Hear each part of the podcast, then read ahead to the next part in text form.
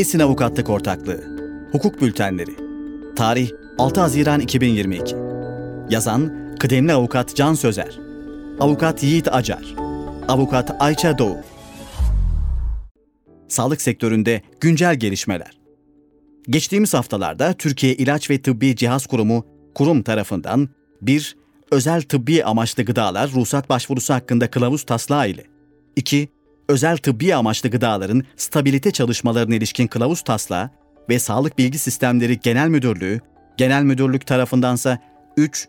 Uzaktan Sağlık Bilgi Sistemleri USBS kılavuzu yayımlandı.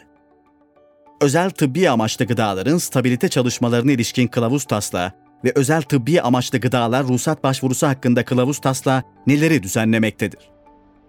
Kurum 24 Mayıs 2022 tarihinde özel tıbbi amaçlı gıdaların stabilite çalışmalarına ilişkin kılavuz taslağı ve özel tıbbi amaçlı gıdalar ruhsat başvurusu hakkında kılavuz taslağını yayımladı.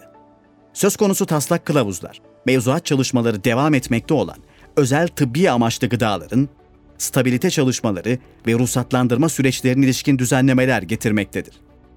Taslak kılavuzları ilişkin görüşler 8 Haziran 2022 tarihine kadar tıbbi.beslenme.et titck.gov.tr e-posta adresine iletilebilecektir. Ne değişecek? Stabilite çalışmaları kılavuz taslağı. Stabilite çalışmaları kılavuz taslağı, ÖTAG izin başvurusunda yer alan ve ÖTAG kalitesinin sıcaklık, nem gibi çevresel faktörlerin etkisi altında zaman içindeki değişimine ilişkin verileri sunarak raf ömrü ve saklama koşullarını belirleyen stabilite çalışmalarını düzenlemektedir. Kılavuz uyarınca kuruma en az 6 aylık bir süreyi içerecek şekilde 1. En az 2 seri ile gerçekleştirilmiş uzun süreli ve 2. Bir seri ile gerçekleştirilmiş hızlandırılmış stabilite çalışmasının sonucu sunulmalıdır. Çalışmalarda saklama koşullarına bağlı olarak etkinliği, güvenliliği ve kalitesi değişen bitmiş ürünün özellikleri tespit edilmelidir. Çalışmalar üretici firmanın laboratuvarlarında ya da akredite analiz laboratuvarlarında kılavuzda öngörülen çalışma planlarına uygun olarak gerçekleştirilmelidir.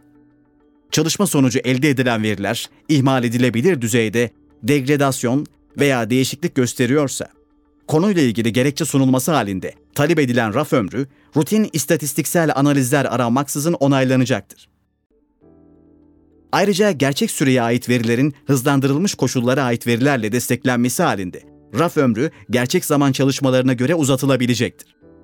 İlgililer stabilite çalışmalarına başlamadan önce kuruma çalışılacak parametreler ve primer ambalaj değişikliği sonrası yeni çalışma gerekip gerekmeyeceği hususlarıyla sınırlı olmak üzere görüş başvurusunda bulunabilecektir. Ruhsat başvurusu kılavuz taslağı. Ruhsat başvurusu kılavuz taslağı, özel tıbbi amaçlar gıdalar ruhsatlandırma yönetmeliği uyarınca, ÖTAG ruhsat başvurusunda sunulması gereken bilgi ve belgelere yönelik düzenlemeler içermektedir. Kılavuz uyarınca, her türlü ÖTAG ruhsat başvurusu dosyasında 1. idari bilgiler, 2. Kaliteye ilişkin bilgiler ve 3. Klinik bilgiler yer almaktadır. Kılavuz her bir bölümde yer alması gereken unsurları detaylıca düzenlemektedir. Başvuru sırasında tamamlanmamış veya yarıda kesilmiş klinik araştırma ve veya başvuruda bahsedilmeyen tıbbi kullanım amacıyla ilgili tamamlanmış araştırmalarla ilgili ayrıntılı bilgiler de dahil ÖTAG'ın lehine ve aleyhine her türlü bilginin sunulması gerekmektedir. Uzaktan Sağlık Bilgi Sistemleri Kılavuzu neleri düzenlemektedir? Yeni gelişme. Genel Müdürlük 13 Mayıs 2022 tarihinde yayımladığı USBS kılavuzunda 10 Şubat 2022 tarihinde yürürlüğe giren uzaktan sağlık hizmetlerinin sunumu hakkında yönetmelikte yer alan USBS'lerin sahip olması gereken asgari özellikleri düzenlemiştir. Ne değişecek? Kılavuz uyarınca uzaktan sağlık hizmeti verenler, USBS'lerin Sağlık Bakanlığı tarafından belirlenen veri tanımlarına, iş kurallarına, yazılım sürüm notlarına, sağlık bilişim standartlarına, geliştirmelere ve genel müdürlük tarafından yayımlanan veri gönderim servislerine uyumlu olmasını sağlamakla yükümlüdür. USBS'ler, Sağlık Bilgi Yönetim Sistemleri, SBYS ile entegre olarak veya entegre edilmeksizin çalışabilecektir. Kılavuz 1. USBS'lerde bulunması gereken genel nitelikler. 2. Görüntü ve veya ses kaydı yapabilen USBS'lerde bulunması gereken özellikler. Ve 3. SBYS ile entegre olmadan çalışabilen USBS'lerde bulunması gereken özellikleri detaylı şekilde düzenlemiştir. Bu kapsamda kullanıcı hesaplarının yönetimini sağlayan ve yalnızca kullanıcıların çift faktörlü doğrulama ile erişebileceği arayüzler, hatalı giriş halinde CAPTCHA doğrulaması, başarılı ve başarısız kimlik doğrulama girişimlerinin kaydedilmesi, parola bilgilerinin geri dönüşümsüz olarak saklanması, Türkçe dil desteği sağlanması, USBS üzerinden gerçekleşen iletişimin şifreli olması, ilgili sağlık personeline ilişkin bilgilerin sunulması ve tarafların görüşme öncesinde hizmet sunumuna ilişkin şartlar hususunda bilgilendirilmesi gibi özelliklerin tüm USBS'lerde bulunması gerekmektedir.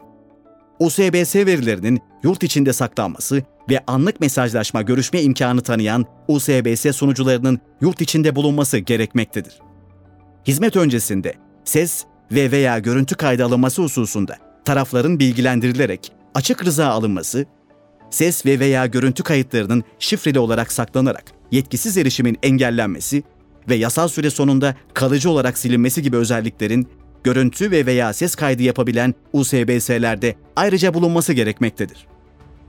SBYS ile entegre olmadan çalışabilen USBS'lerde randevu alınacak poliklinik veya hekim bilgilerinin listesinin bulundurulması ve randevu oluşturulması, hekimin USBS üzerinden başka bir SBYS'ye bağlanmadan e-reçete ve e-rapor düzenleyebilmesi ve bulgularını USBS'ye kaydetmesi ve Merkezi Nüfus İdari Sistemi, MERNIS entegrasyonu gibi özellikler bulunmalıdır.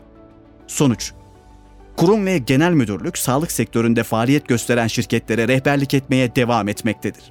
Sağlık sektöründe faaliyet gösteren tüm ilgili şirketler, yayımlanan kılavuzları yakından takip etmeli ve mevzuatta yer alan yükümlülüklerini kurumun yönlendirmeleri doğrultusunda yerine getirmelidir.